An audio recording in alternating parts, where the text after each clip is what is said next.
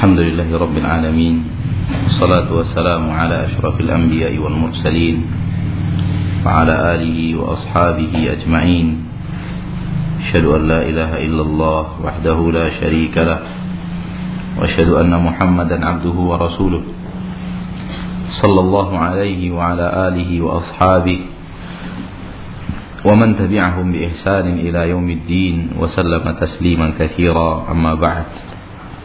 Ikhwani wa akhawati fid din. Rahimani wa rahimakumullah.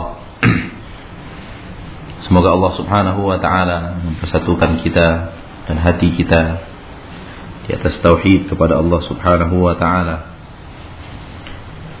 dan menjadikan kita orang-orang yang senantiasa peduli terhadap tauhid kita peduli terhadap kehidupan kita sampai akhirnya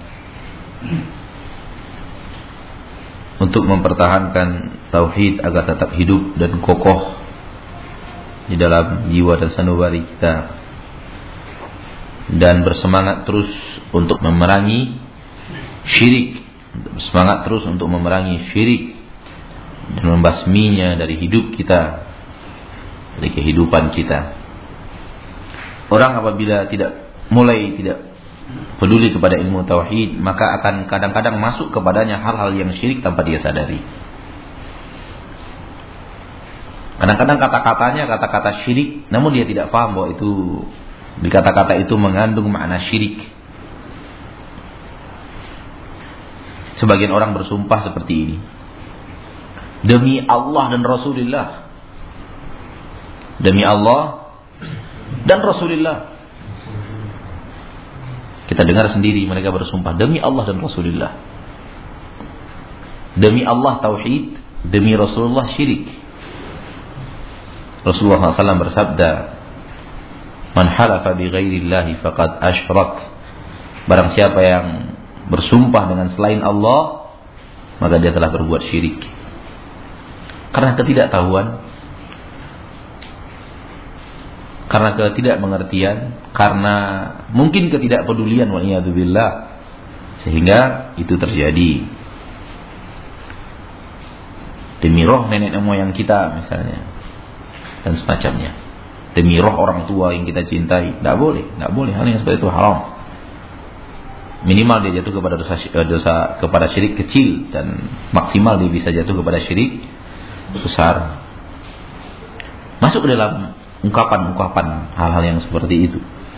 Ya. Dan Rasulullah SAW telah mengikisnya sampai sehabis-habisnya. Sehingga memakai kata dan saja Rasulullah tidak setuju.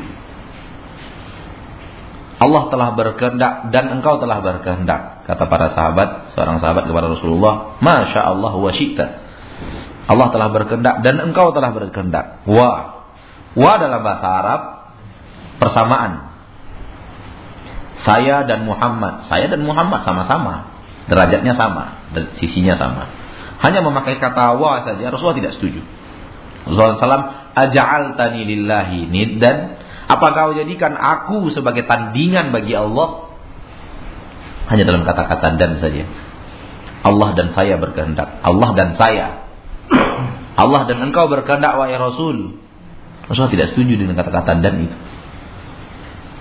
Akan tapi katakan kata Rasulullah, Masya Allahu thumma syi'ta. Allah berkehendak, kemudian engkau berkehendak. Kehendak Allah lebih dahulu, baru kemudian. Karena kata-kata thumma mengandung makna kemudian. Berarti Allah dulu baru kehendak manusia. Kehendak Allah dulu baru kehendak manusia. Seperti itu Rasulullah SAW pekanya beliau terhadap syirik.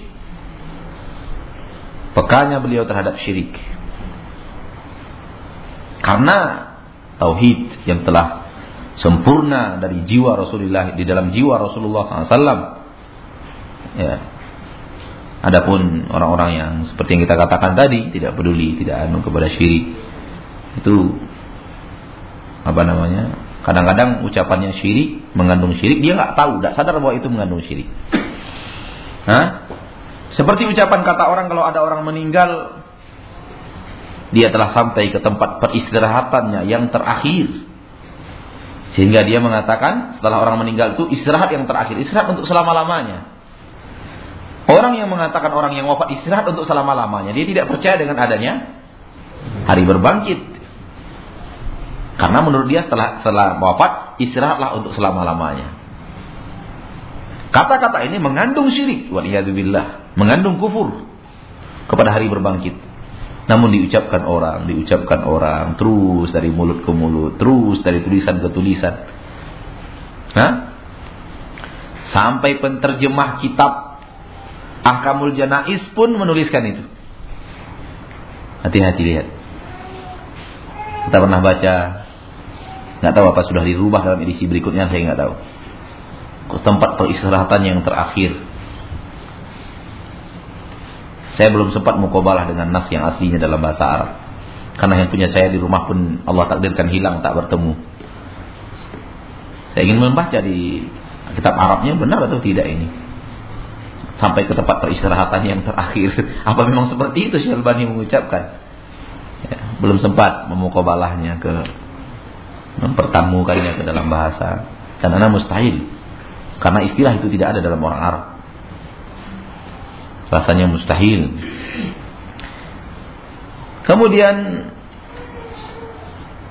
orang menganggap sesuatu yang syirik itu suatu hal yang biasa. Ya, karena ketidaktahuan tadi pondasinya tidak kuat. Semoga Allah Subhanahu wa taala memudahkan kita untuk memahami tauhid, menjalankannya dan memahami syirik untuk menjauhinya. Tidak sempurna tauhid seseorang kalau dia tidak sempurna berlepas diri daripada syirik. Wallahu taala alam. Silahkan kalau ada pertanyaan yang bisa kita jawab. Silahkan Pak.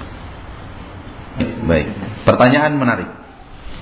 Apabila kita telah belajar tauhid dan kita sudah tidak percaya lagi dengan syirik, jimat dan tangkal.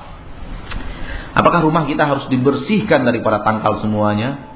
Badan kita dibersihkan dari tangkal, dompet kita dibersihkan dari tangkal, tempat usaha kita dibersihkan dari tangkal?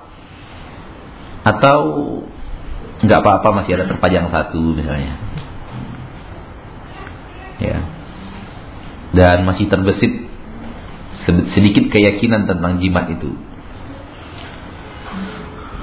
Jawabannya harus dibersihkan semuanya. Karena percaya dengan satu tangkal sama dengan percaya dengan lima ribu tangkal nah, ada bedanya kemudian saya tadi bertanya terbesit keyakinan seperti apa Misalnya dibuat misal saja, misalnya kita masih yakin yang ngamankan rumah kita kertas itu gitu. Yang mendatangkan konsumen dan melariskan toko kita tangkal yang ada di pintu yang tinggal satu-satunya kita cuma itulah yang tinggal. Yang lainnya 5000 sudah kita bakar, yang satu itu yang tinggal. Tapi kita yakin benda ini luar biasa ini. Konsumen saya ramai gara-gara dia. Kalau itu keyakinan kita tentang tangkal itu syirik besar. Syirik akbar mengeluarkan orang dari agama Islam. Kalau itu keyakinan kepada tangkal itu, itu syirik besar. Wajib kita bertaubat nasuha. Kalau tidak berbahaya. Keyakinan kita kepada benda bisa menjaga rumah, bisa mendatangkan pasien, bisa mendatangkan e, pelaris, toko bisa membuat orang ramai, bisa membuat rezeki kita mudah. Itulah akidah yang syirik akbar dalam tangkal. Syirik yang lebih ringan dalam tangkal yang memberi rezeki saya Allah, tapi semenjak saya pakai tangkal itu, Allah mudahkan rezeki saya. Dia tidak meyakini tangkal ini yang memudahkan rezekinya. Tapi yang dia yakini apa? Allah memudahkan rezeki saya. Semenjak tangkal ini ada di badan, Allah mudahkan rezeki saya. Dan dia tidak yakin, bukan tangkal ini, ini hanya usaha, usaha, usaha untuk laris, ini usaha. Semenjak saya pakai ini, Alhamdulillah Allah lariskan. Ini syirik kecil. Tapi kalau dia yakin, hmm, tangkal ini betul-betul mujarab. Memang tidak salah ini resepnya. Mbah Dukun, uh, biasanya nama aneh-aneh itu. Mbah Dukun Ki Joko Bodo. Oh, bodoh. Hah? Ki Joko Bodo. Uh, gendeng pamungkas. Hah? Apa lagi? Ya, dia namanya aneh-aneh itu memang memang cocok memang nama itu untuk mereka itu. Bodoh, gendeng, macamnya. Nggak boleh, haram, bersihkan. Tidak sempurna iman seseorang sampai dia bersihkan syirik itu dari dirinya sebersih-bersihnya. Nggak boleh haram kita untuk percaya hal yang seperti walau, walau hanya kepada satu benda antara satu dan yang lainnya sama insyaallah taala. Ya, maka yang harus kita lakukan adalah bersihkan diri kita, bersihkan rumah kita dari semua itu. Yakini bahwa Allah lah yang telah menjaga kita, Allah lah yang telah me, me apa namanya? memberi rezeki kita, ya. Orang Cina itu tangkalnya luar biasa, tapi dia juga yang paling banyak kemalingan kan? Coba lihat. Itu hanya permainan, permainan keyakinan yang dimainkan oleh syaitan. Padahal semuanya tidak. Semuanya kosong melompong sebenarnya. Kertas itu tidak ada apa-apanya. Kertas itu tidak ada apa-apanya. Tidak bisa apa pun. Walau di rumah kita semua dindingnya tangkal tidak akan bisa memberikan satu rezeki pun kepada kita. Kalau tidak Allah yang menuliskannya di takdir. Walau rumah kita sekeliling rumah kita dipasang orang tangkal untuk menghilangkan rezeki kita. Tidak akan hilang satu rezeki pun kalau Allah ingin mendatangkannya untuk kita. Tak hilang satu rupiah pun. Tak akan hilang satu rupiah pun. Tetapi ketika Allah berkehendak lain, maka lain yang terjadi. Seperti yang Allah kehendaki. Misalnya, gara-gara orang pasang tanggal, pasang dukun perdukunan, dan Allah takdirkan untuk ujian bagi kita, Allah takdirkan perdukunnya itu sukses. Gitu. Um, misalnya si A, si B dagang, sama-sama dagang nih. Tokonya nggak berjauhan, berdampingan. Hal yang dijual hampir-hampir sama. Tapi dilihatnya toko kita kok laris banget gitu. Kemudian dia main dukun untuk tidak melariskan toko kita. Allah takdirkan permainan dukunnya berhasil. Bukan karena dukunnya hebat, karena memang Allah lagi nguji kita. Gitu. Kemudian tahu kita bahwa si A ini main dukun untuk membuatkan membuat kita tidak laris. Allah sedang menguji iman kita. Apakah kita percaya kepada Allah? Apakah kita membentengi diri kita dengan tauhid, dengan syirik? Atau kita main dukun yang serupa untuk melariskannya kembali? Atau mendukun yang serupa untuk menghilangkan dan mengikiskan anu tadi, aksi dukun yang pertama. Atau kita berselindung kepada Allah. Soal suatu saat sihir, itu akan berhasil, itu tidak mustahil. Itu tidak mustahil, saudaraku. Bukankah Nabi Muhammad pernah kena sihir? Kalau orang seiman Nabi Muhammad Allah takdirkan pernah kena sihir, jangan kira kita kita ini nggak bakalan jebol kita ini, benteng kita. Ketika Allah menghendakinya berarti itu adalah bahagian daripada takdir. Bukan karena dukunnya hebat, Allah sedang mentakdirkan. Allah sedang mentakdirkannya. Sama dengan ketika Allah mentakdirkan kita tiba-tiba tabrakan. Sama dengan itu. Allah yang mentakdirkannya. Untuk ujian bagi kita. Sejauh mana kita diuji ini dengan sihir ini. Dan semakin kita dizolimi, kita sabar, dosa kita hilang, pahala orang itu pindah ke kita. Pahala orang yang menzolimi terus mengalir ke kita yang dizolimi. Sementara ketika kita dizolimi, kita sabar, dosa kita semakin hilang, semakin hilang. Tinggal sampai di mana kita sabar, Allah alam. Jadi kembali seperti yang tadi bahwa tidak boleh hapuskan semuanya, hilangkan semuanya. Apalagi keyakinan kepada seperti keyakinan yang tadi. Ini paku ini yang sudah dibaca-baca oleh guru saya ini kalau ditempelkan di dinding itu gak akan ada maling yang bisa masuk. Apa ya maling ngerti ada paku di wah ada paku yang dibaca-baca itu. Keyakinan saja. Keyakinan saja. Betapa banyaknya orang yang bertangkal luar biasa kemudian mati juga dibacok orang. Ya kan? Jadi seperti itu. Hanya permainan syaitan waliyadzubillah. Ya, pertanyaannya apabila ada orang yang memiliki keyakinan yang tadi. Ini kan hanya semata usaha jimat ini. Sebenarnya Allah yang memudahkan rezeki saya. Ini gitu. Apa ya saya sepatutnya yang kita lakukan gitu. Ya, kita tanya ke dia, kalau seandainya Allah ingin memudahkan rezeki Anda tanpa tangkal ini bisa nggak? Seandainya Allah ingin memudahkan rezeki Bapak tanpa tangkal ini bisa nggak? Allah, Bapak berdoa saja kepada Allah.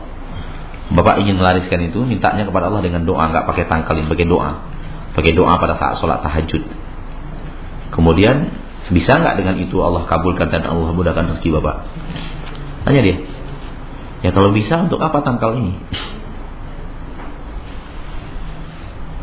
Oh itu kan juga usaha. Saya juga sholat tahajud, saya juga untuk usaha yang benar, ya, untuk usaha yang seperti anda usulkan, saya juga, saya juga sholat tahajud loh. Saya juga minta ke lapangan rezeki dari Allah. Saya sholat duha loh. Saya juga minta setelah sholat duha. Ustaz-ustaz bilang kalau sholat duha itu minta rezeki setelahnya. Saya sudah lakukan, tapi juga saya lakukan ini ya mudah-mudahan dari kalau dari sini dari sini Allah berikan. Katakan kepadanya, usaha bapak yang pertama minta langsung kepada Allah itu disuruh oleh Rasulullah. Usaha bapak yang kedua pakai tangkal jima ini dilarang oleh Rasulullah. Ini usaha yang disuruh, ini usaha yang dilarang. Kau tahu dilarang? Ini dia. Man Allah tamimatan faqad asyraka. Bang siapa yang menggantungkan jima sudah berbuat syirik. Wallahu taala alam. Ustaz Anda tidak paham apa yang dimaksud dengan sabda Rasulullah SAW yang artinya seperti di bawah berikut. Jika salah seorang dari kamu selesai berwuduk secara sempurna, kemudian keluar menuju masjid maka janganlah ia menggenggam jemari-jemarinya karena menggenggam jari jemarinya karena sebenarnya dia berada di dalam sholat. Menggenggam di sini maksudnya adalah begini. Nah, menyilangkan satu jari jemari ke jemari yang lainnya. Apa namanya di bahasa kita nih? Menganyam, menganyam jari jemari. Ya, saya ikuti, saya taklid kepada kepada yang mengartikan. Saya nggak tahu apakah ini menganyam bahasa kita bahasa Indonesia apa enggak. Hah? Pokoknya begini dah pokoknya. Ya. Satu jari dimasukkan ke, ke renggangan jari yang berikutnya. Menganyam silakan. Di dalam zikir di aktivitas kita sehari-hari apakah ada contoh dari Rasulullah SAW karena yang kita tahu zikir dipanjatkan pada saat sholat sholat wajib tahajud dan duha tidak zikir sehari-hari banyak Zikir sehari-hari banyak. Subhanallah itu bisa diulang-ulang banyak-banyak. Alhamdulillah bisa diulang banyak-banyak. Subhanallah bihamdi subhanallah azim bisa diulang banyak-banyaknya. La ilaha illallah bisa disebut banyak-banyak. Astaghfirullah wa atubu ilaih bisa disebut banyak-banyak. Sebanyak yang kita mau. Ya. La haula wa la quwata illa billah. Ya. Enggak, bukan hanya setelah sholat saja zikir itu. Sholat rawatib dilaksanakan sesudah azan atau sebelum azan. Sholat rawatib ini ada yang dua rakaat dan empat rakaat. Kalau empat rakaat apakah satu kali salam atau dua kali salam? Sholat rawatib dilakukan setelah azan. Tak ada sholat rawatib yang sebelum azan. Setelah azan. Dan ada rawatib ini yang dua rakaat, ada yang empat rakaat. Mungkin qobliyah yang dimaksud di sini. Qobliyah. Sholat qobliyah ini ada yang dua rakaat, dan ada yang empat rakaat. Kalau dilakukan empat rakaat apakah sekali salam atau dua kali salam? Yang saya tahu dua kali salam. Itu yang saya tahu Allah alam. Sampai ini sampai sekarang ilmu saya hanya pada titik itu, dua kali salam. Dua rakaat salam kemudian dua rakaat salam. Saya melaksanakan nadar tiga bulan, namun di bulan kedua bertemu hari raya Idul Adha, apakah boleh diganti dan dikodok di hari lain? Atas penjelasannya saya ucapkan terima kasih. Saya melaksanakan nazar tiga bulan. Maksud melaksanakan nazar tiga bulan ini maksudnya apa? Bernazar kepada Allah tiga bulan berturut-turut? Apa maksudnya? Saya nggak paham. Siapa di antara kita yang bertanya? Ini, ini ilmu, tidak perlu takut, tidak perlu, nggak perlu malu. Apa maksudnya? Saya bernadar saya melaksanakan nadar tiga bulan. Apa maksudnya melaksanakan nadar tiga bulan? Hmm? Apa? Gimana? Bagaimana cara apa yang dinadarkan pada waktu itu? Bagaimana menadarkannya? Kalau sembuh saya nadar tiga bulan. Saya nadar untuk puasa tiga bulan. Puasa ya. Diucapkan waktu itu berturut-turut. Disebutkan tiga bulan berturut-turut. Insya Allah. Dan sembuh. Kalau kemudian tiga bulan kita katakan berturut-turut dan terputus satu hari itu tidak berturut-turut namanya. Ya. Ya, itu tidak berturut-turut namanya. Oleh karena itu, ketika putus di Idul Adha putus dia. Makanya kita harus pilih hari di mana tidak tidak putus selama tiga bulan. Dan kalau Allah tidak memberatkan kita, kenapa kita memberatkan diri kita sendiri? Kalau Allah tidak memberatkan kita, kenapa kita memberatkan diri kita sendiri? Artinya, Allah tidak pernah menyuruh kita bernadar tiga bulan puasa, tiga bulan berturut-turut. Kenapa kita beratkan diri kita sendiri? Allah lebih suka ibadah itu uh, ibadah yang tidak memberatkan. Ya, syariat Islam lebih suka ibadah yang tidak memberatkan. Tidak rutinitas ini itu lain lagi ceritanya. Kembali kita kepada apa yang kita katakan tadi bahwa kalau Allah tidak memberatkan kita, kenapa kita memberatkan diri kita sendiri? Allah Subhanahu wa taala cinta kemudahan untuk hamba-hambanya. Kenapa kita mempersulit diri kita sendiri? Tapi sudah kadong disebutkan nadarnya harus dilaksanakan. Kalau sudah kadong, sudah terlanjur nazar itu diucapkan, harus dilaksanakan. Menjadi wajib dia untuk dilaksanakan. Tidak bisa mundur. Namun untuk ke depan jangan lakukan yang memberatkan kita. Rasulullah SAW apabila dihadapkan kedua kepada dua perkara, yang mana kedua perkara itu sama-sama boleh, Rasulullah selalu milih yang paling ringan. Rasulullah SAW selalu milih yang paling ringan. Begitu. Dan ini memberatkan. Puasa tiga bulan berturut-turut memberatkan. Hmm? Allah saja ketika memberikan hukuman yang paling banyak dua bulan berturut-turut. Paling banyak itu. Itu pun kalau nggak sanggup bisa digantikan. Sekarang kita wajibkan kepada diri kita dengan nazar tiga bulan berturut-turut memberatkan, tapi sudah disebut, di, di, diucapkan menjadi wajib untuk dilaksanakan.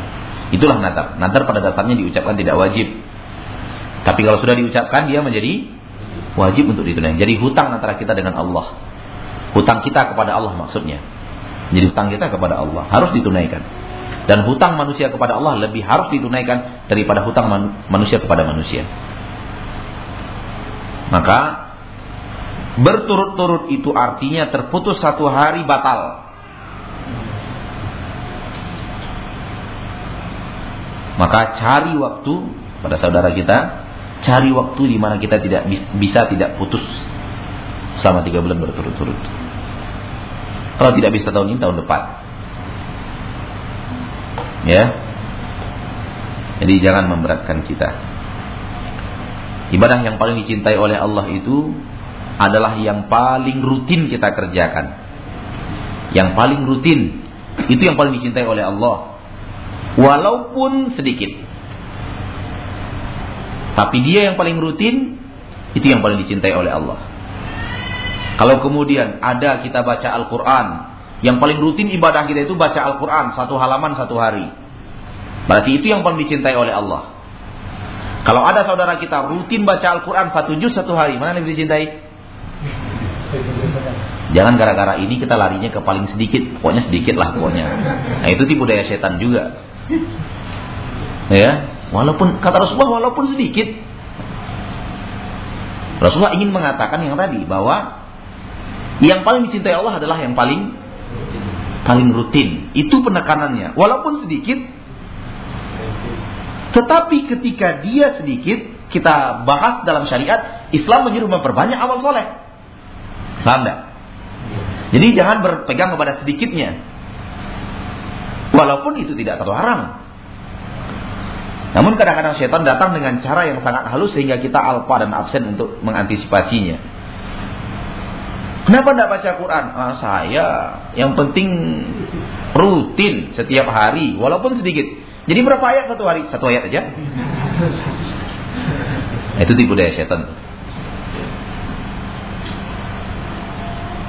Karena di dalam beramal soleh kita disuruh wasari'u. Bersegera. Fas'au ila zikrillah. Kejar zikir Allah. Berlari untuk mengejar zikir Allah. Fastabiqul khairat. Berlomba-lomba di dalam kebaikan. Berlomba-lomba banyak termasuk di hati. Wa fi dzalika falyatanafasil mutanafisun. Dalam menggapai surga itu hendaklah kalian berkompetisi. Saya berkompetisi sama ustaz ya.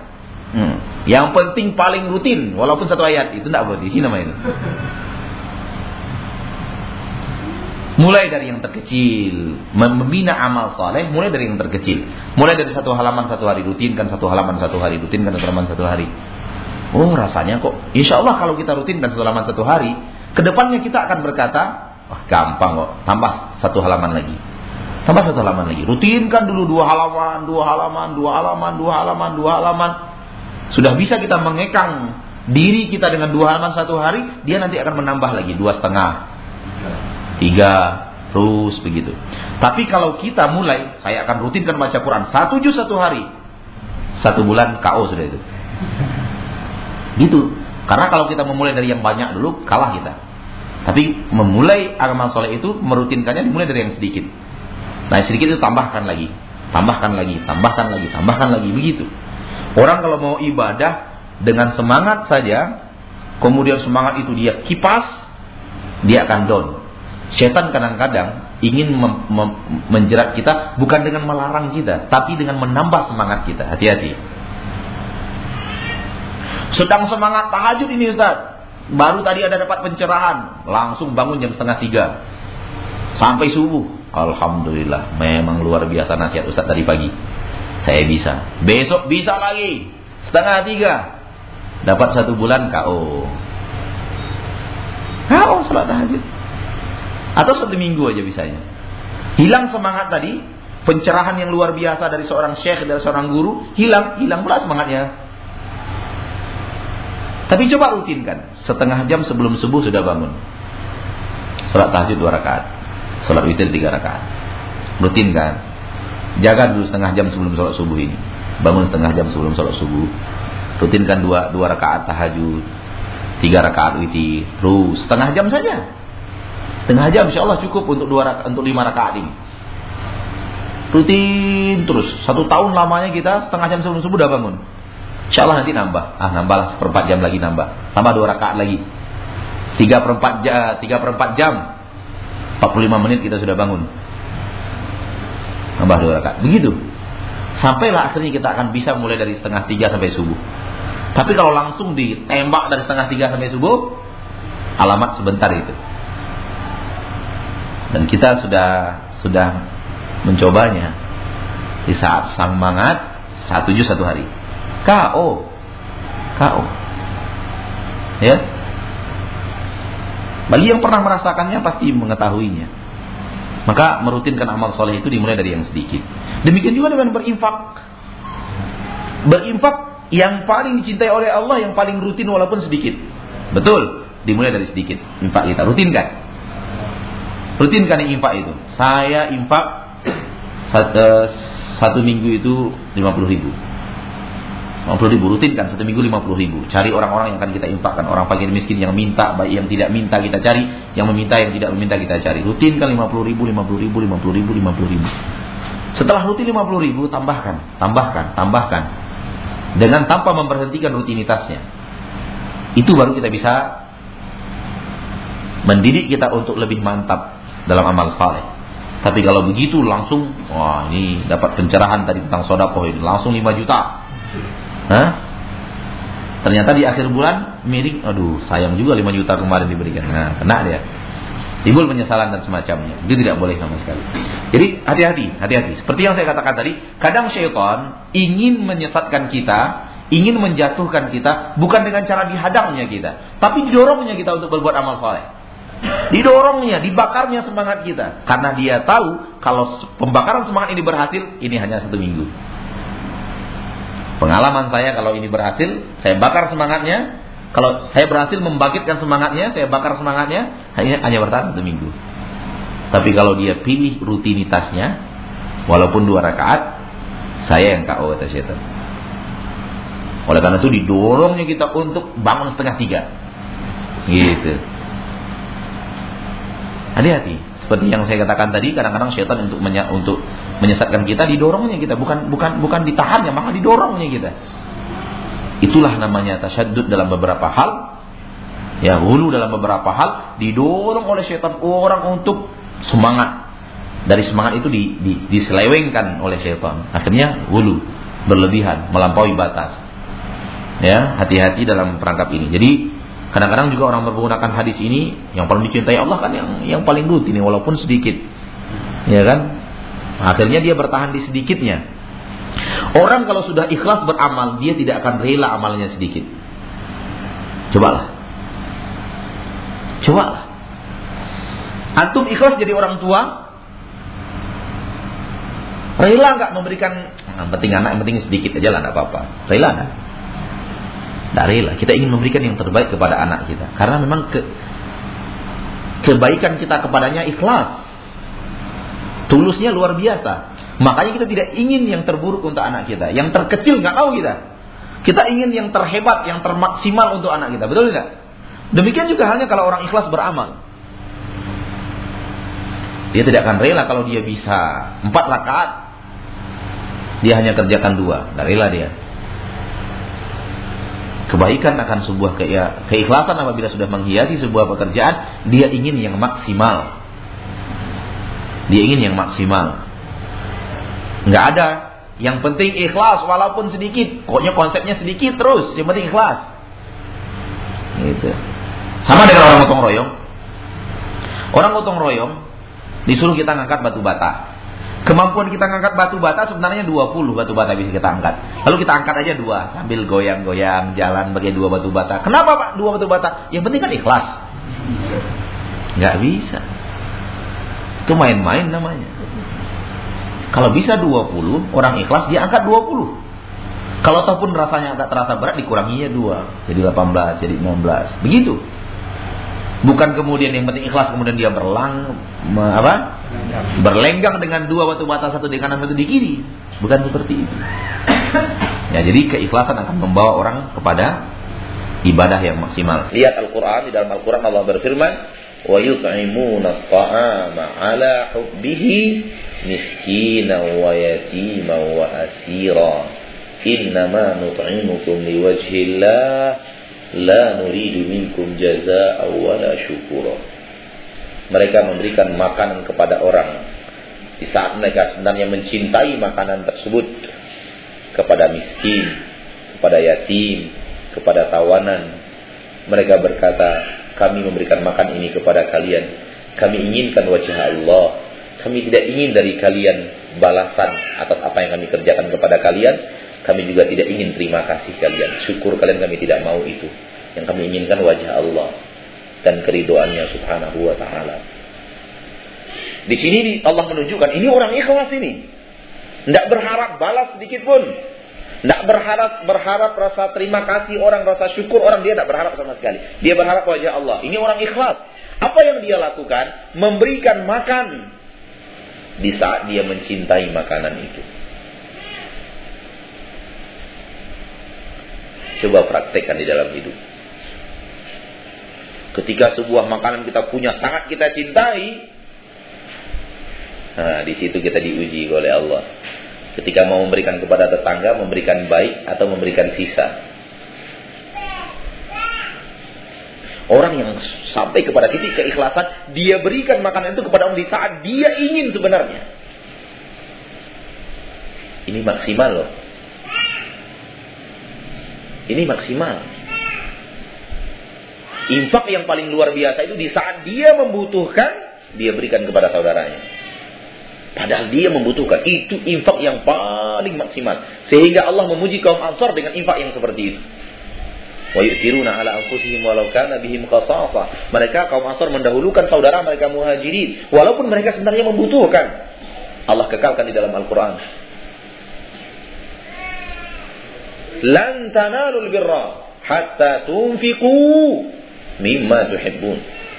Kalian tidak mendapatkan kebaikan yang sempurna sampai kalian infakkan hal-hal yang kalian cintai.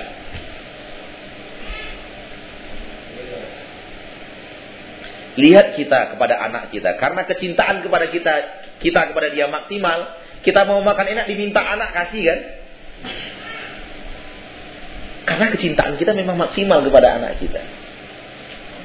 Rela kita biarlah saya lapar asal anak saya kenyang. Biarlah hari raya ini saya nggak beli baju, yang penting anak saya beli baju dua. Karena kecintaan kita kepada anak kita maksimal. Karena dicinta di sini ada fitrah Nah, kalau ini untuk orang mukmin lainnya, ini kecintaan maksimal kepada saudaranya. Dan di zaman Rasulullah SAW, orang mendahulu di zaman bukan saya mengatakan di zaman Rasul, saya lupa zamannya di zaman apa. Mungkin di zaman setelah Rasulullah, sejarah membuktikan kaum muslimin sampai kepada jenjang ini. Di dalam sebuah cerita peperangan, tiga orang terluka parah dan sama-sama kehausan. Ketika yang pertama mau diberikan air minum, dia mau minum, terdengar jeritan saudaranya, minta minum. Dia bilang, berikan dulu saudara saya, mungkin dia lebih butuh daripada saya. Yang kedua dapat air. Ketika mau minum, dia tadi menjerit minta air. Ketika dia minum, terdengar yang ketiga menjerit. Dia berkata, berikan dulu saudara saya, mungkin dia lebih butuh daripada saya. Yang ketiga ketika hendak minum. Dia tadi menjerit minta air. Ketika hendak minum terdengar yang pertama. Minta air. Yang ketiga bilang berikan saudara saya. Mungkin dia lebih butuh daripada saya.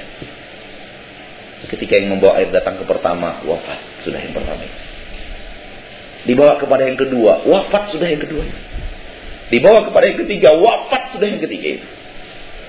Siapa yang bisa mempunyai ini selain agama Islam? Siapa yang punya? Akidah mana dan agama mana di permukaan bumi yang mengajarkan seperti ini selain Islam? Tidak ada. Tidak ada syariat di permukaan bumi. Orang merela sampai mati untuk mendahulukan saudaranya. Tidak ada sejarah dunia yang seperti ini. Kecuali hanya dalam agama Islam. Ini cerita yang luar biasa. Dan cerita itu kalau saya tidak khilaf ada dalam biografinya Ikrimah bin Abi Jahal. Dan beliau salah seorang di antara yang tiga ini. Kalau saya tidak salah, Salah seorang di antara yang tiga ini adalah Ikrimah bin Abi Jahal. Anak Abu Jahal radhiyallahu an, seorang sahabat Nabi yang mulia. Mana, mana, mana, mana umat Islam yang rela mati demi saudaranya? Sejarah mana di permukaan bumi yang seperti ini? Yang ada sifat manusia simpan untuk saya dulu lebih-lebih sedikit baru untuk orang lain. Tidak ada yang seperti ini, hanya Islam yang punya. Hanya Rasulullah SAW yang telah berhasil mendidik manusia kepada akhlak yang sudah sampai kepada puncaknya. Allah taala alam. Dan itu mereka semua ambil dari Al-Qur'anul Karim. Dari sunnah Rasulullah sallallahu alaihi wasallam. Dari keikhlasan mereka mencari ilmu, menuntut ilmu dan mengamalkannya. Dan mengamalkannya. Wallahu taala alam bisawab. Saya pernah mendengar dari salah seorang ustadz bahwa Lailatul Qadar adalah malam di mana ditetapkan takdir tahunan. Bagaimana hubungan antara takdir tahunan ini dengan apa yang telah termaktub di Lahul Mahfuz? Nah, malam Lailatul Qadar adalah di mana Allah menuliskan takdir untuk satu tahun ke depan. Oleh karena itu disebut Lailatul Qadar, malam takdir. Yaitu di mana Allah menuliskan pada malam itu takdir yang akan terjadi di permukaan bumi satu tahun ke depan Allah turunkan, Allah turunkan, Allah turunkan, bukan Allah tuliskan ya, apa? Allah turunkan takdir itu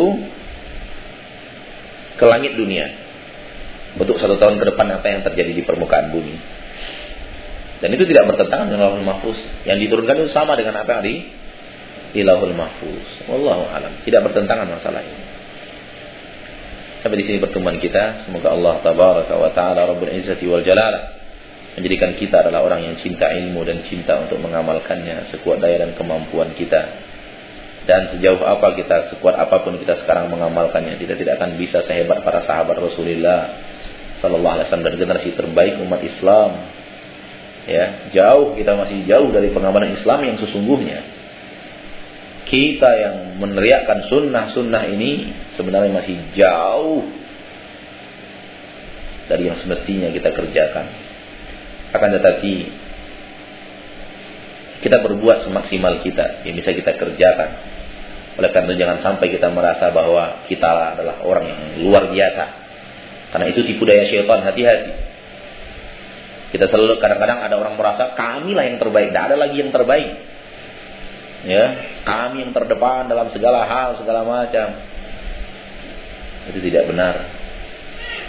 Betul mungkin dalam memahami yang hak kita ingin selalu terdepan dan itu yang kita upayakan dari manusia yang ada di zaman kita sekarang, di negeri kita sekarang, di wilayah kita sekarang. Tapi apabila kita bandingkan apa yang kita kerjakan dengan apa yang dikerjakan umat terdahulu dari umat Islam yang sahih, yang benar, nggak ada apa-apanya yang kita kerjakan. Nggak ada apa-apanya. Yang kita kerjakan ini masih sedikit, amalan kita ini masih sedikit, dosa kita masih banyak. Kita berharap yang sedikit yang kita kerjakan ini bisa menghapuskan dosa kita yang banyak itu. Karena tidak boleh sombong, duduk di majelis taklim walaupun hadir setiap minggu, setiap hari. Nah, sombong, tidak ada apa-apanya yang kita lakukan ini. Tidak ada apa-apanya yang kita lakukan dibandingkan dengan apa yang dilakukan oleh umat Islam yang telah menghiasi dunia ini dengan akhlak mereka. Tidak ada sama sekali. Wallahi tidak ada perbandingan apa pun. Yang tadi dengan kita, coba bandingkan yang tadi yang dilakukan yang kita ceritakan tadi dengan yang kita lakukan. Mana perbandingannya? Saya sendiri, saya berkata kepada saya sendiri sebelum saya berkata kepada saudara-saudara saya dan saudari saya. Tidak ada apa yang saya kerjakan dengan apa yang dikerjakan oleh para oleh oleh Ikrimah bin Abi Jahal dan, dan dan dan dua saudaranya. Rela wafat demi untuk memberikan saudaranya air. Tidak ada, belum ada apa-apanya. Infak saya, infak kita semua belum ada apa-apanya dibandingkan mereka.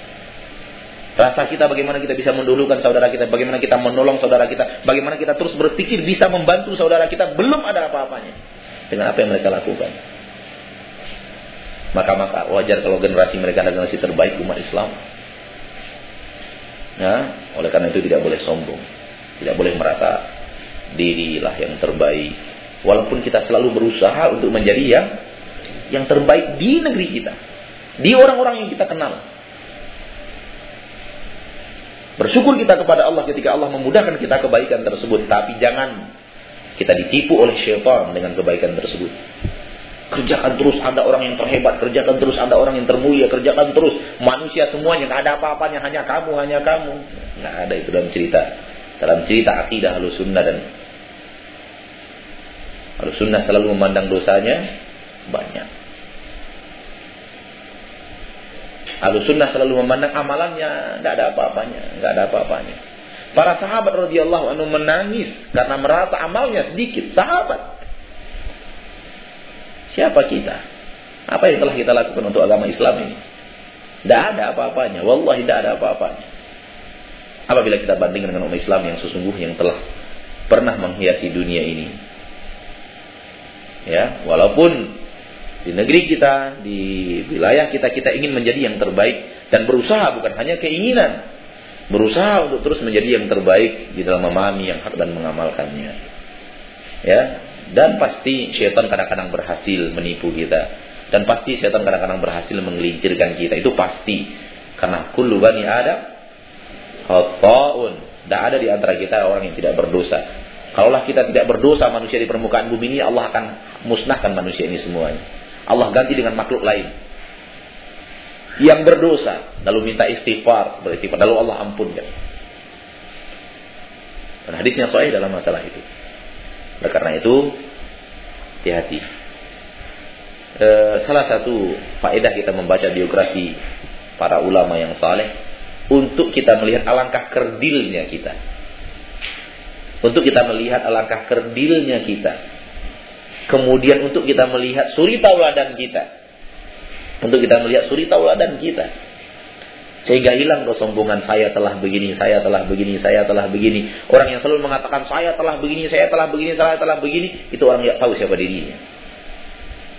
Tidak tahu dia siapa dirinya.